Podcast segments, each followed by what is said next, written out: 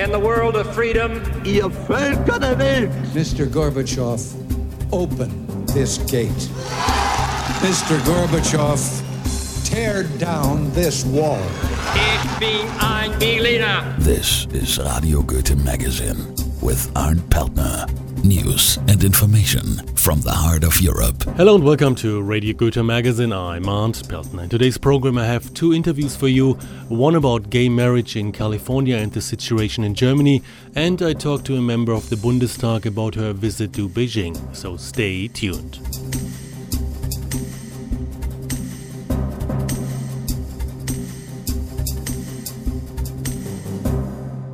In June, the California Supreme Court decided that same sex couples have the constitutional right to marry, and this decision comes close to an earthquake of social and family policies.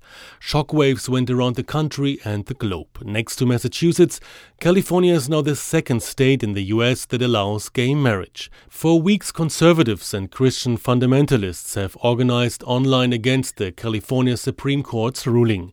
Just go to the website of American Family Association afa.net, and you will see that gay rights and gay marriage is apparently the biggest problem this country is facing today. When the decision in June was made, people all around the world listened up. The German Secretary of Justice, Brigitte Zypries, wanted to see and hear for herself what this court order meant. At the beginning of the week, she came to San Francisco to talk about the outcome of the new law. In her view, the decision was justified that gay couples have the same rights as heterosexual couples, because it is expected of gay couples that they take on the same duties, therefore, they should have the same rights as well. Denn schließlich erwarten wir ja von den homosexuellen Paaren auch, dass sie dieselben Pflichten wahrnehmen wie Heterosexuelle. Und dann, meine ich, müssen sie auch dieselben Rechte haben. Gay marriage and gay rights are a topic in Germany as well. The court ruling in California was well reported in Germany, but not commented on. What happened in California came to a surprise to Secretary Zypries. In Germany, she adds, the courts are much more reluctant to make such decisions. They only decide about basic questions. The situation for homosexual partners is a bit different in Germany than in California today. Uh, a marriage doesn't exist, but there is a registered life partnership that gives the partners a lot of the same rights as heterosexual marriages, but not all. There are still some deficits, like in the tax law, where the German government has to even out things. Defizite bei uns, beispielsweise im Steuerrecht oder auch im Beamtenrecht wo wir unbedingt noch nacharbeiten müssen. To my question why there isn't a gay marriage in Germany, Secretary Zypries answered that it wasn't politically possible to overcome the institution of marriage. The political majority wasn't there in the parliament. Finally, in 2001, there was an agreement on a registered life partnership to at least have some rights for gay partners. That there are still some issues missing regarding same rights is based in the political situation. The Social Democratic and Green government wrote back then the law. The conservative Christian Democrats were against it and filed a suit at the Constitutional Court, but didn't win. And all the parts that were able to get passed without the agreement of the second chamber, the Bundesrat, which is dominated by the Christian Democrats, were done under the red green coalition. Since there is now a grand coalition between the Christian Democrats and the Social Democrats, more changes to the law are not possible. Brigitte Zypries describes the current discussion in Germany and in the Grand Coalition for further changes. But even the slightest advances for gay rights are currently not supported by the Christian Democrats.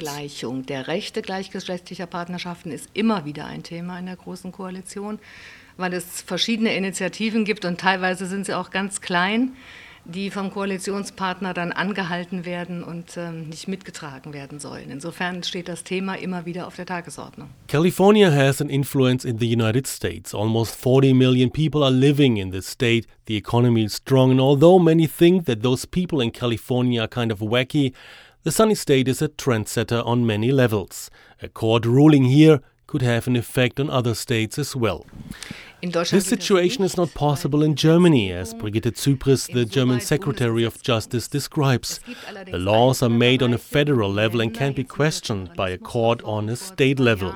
But there are some parts of the law that were changed during the federalism debate two years ago. For example, employees of the state could get more rights if the state decides it. But so far, no German state has done that.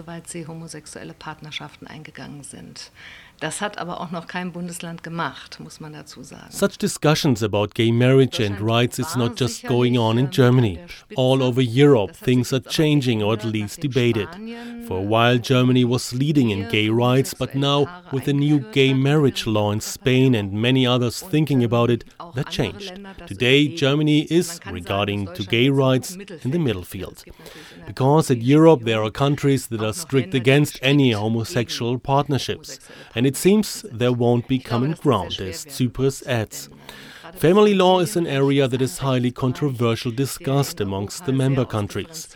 There are problems to even find common ground in such things as accepting court rulings.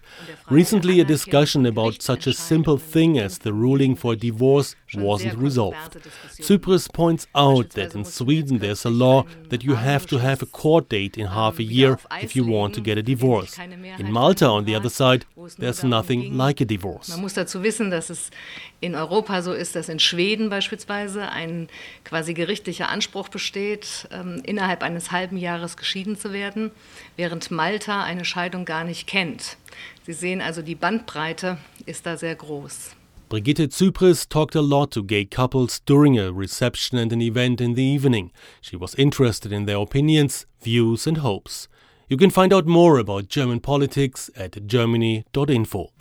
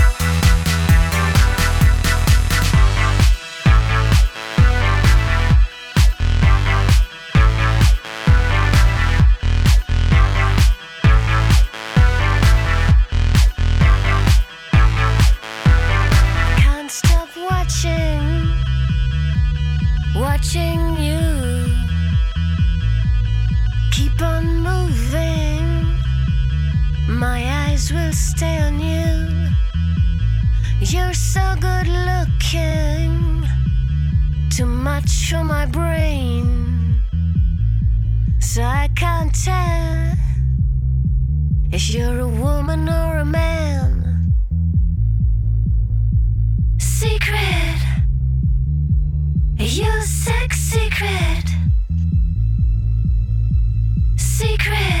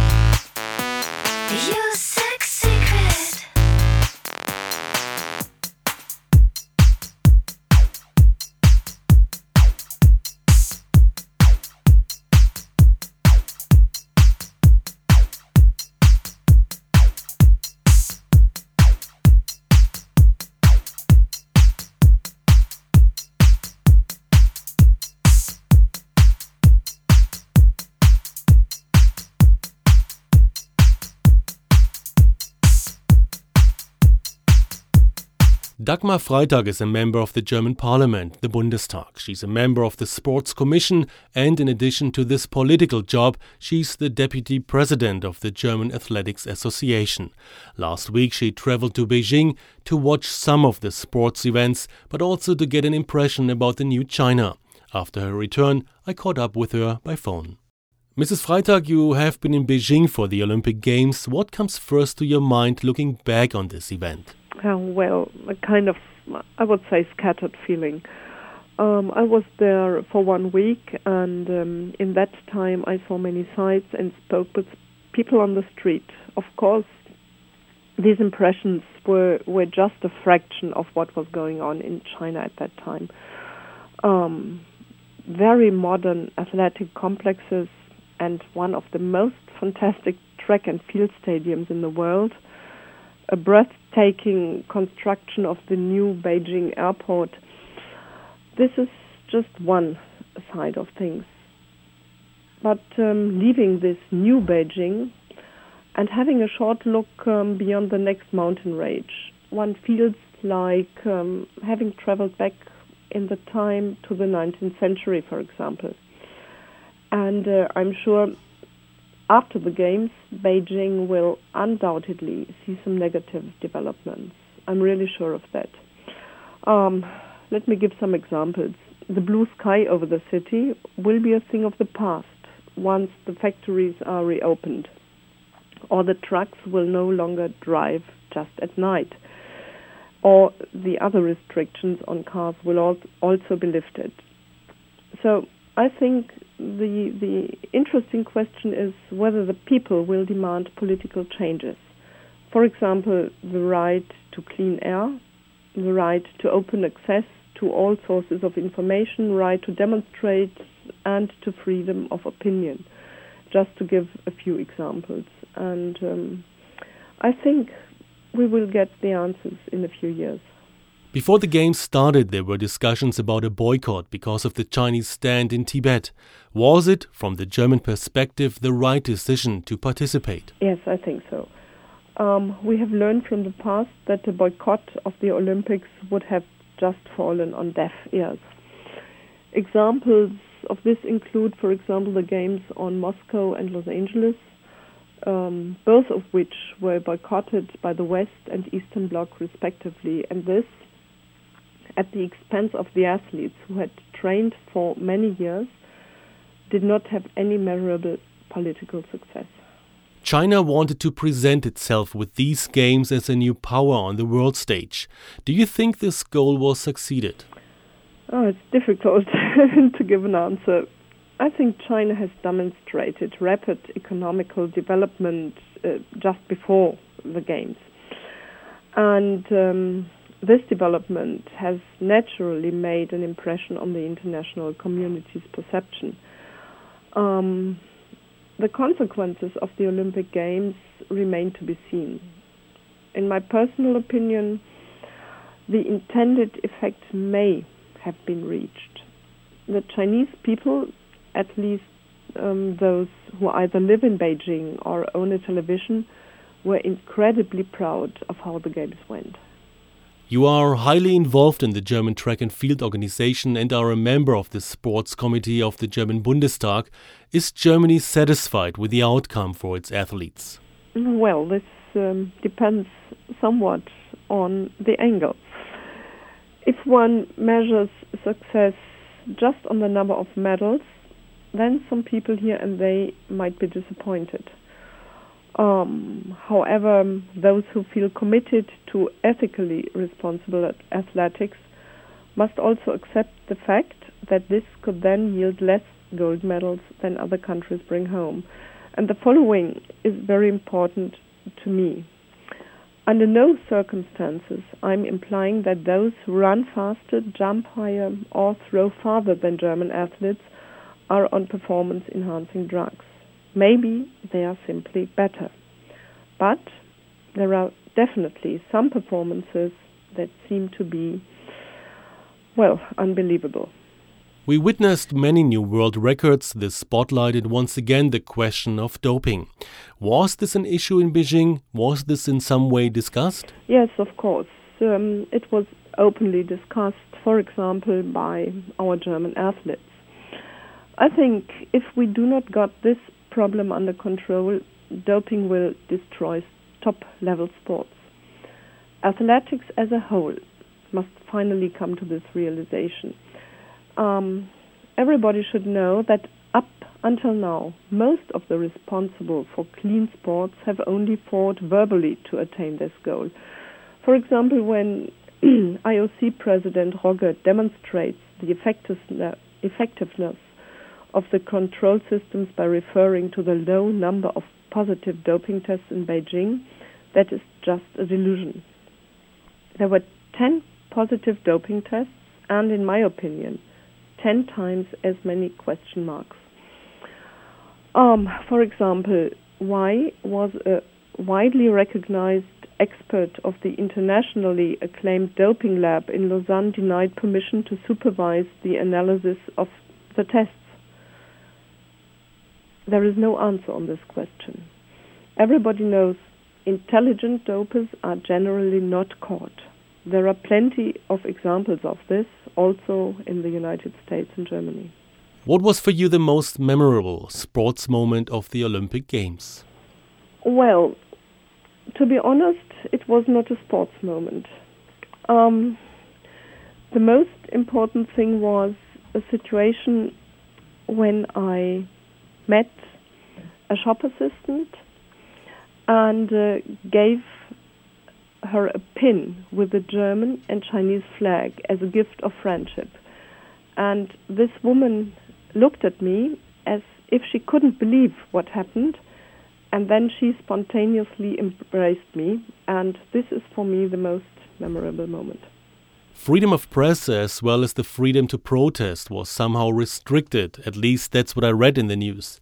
How was your impression of Beijing, China, and the overall situation of the Olympic Games? Well, I think I myself got just a small impression of all this. Um, there were times when I tried, without any success, to visit the websites of German newspapers and magazines. The reason I was told was this page is temporarily unavailable. Um, well, I really could not believe that. Uh, furthermore, I had conversations with German uh, journalists who were certain that they were being monitored, for example. Finally, I can only imagine how many souvenirs were available over there. What did you bring back? Not not so many. Um, um, a number of T-shirts of the games, of course, for my friends. A beautiful silk scarf for my mother and for myself, a hand-painted fan.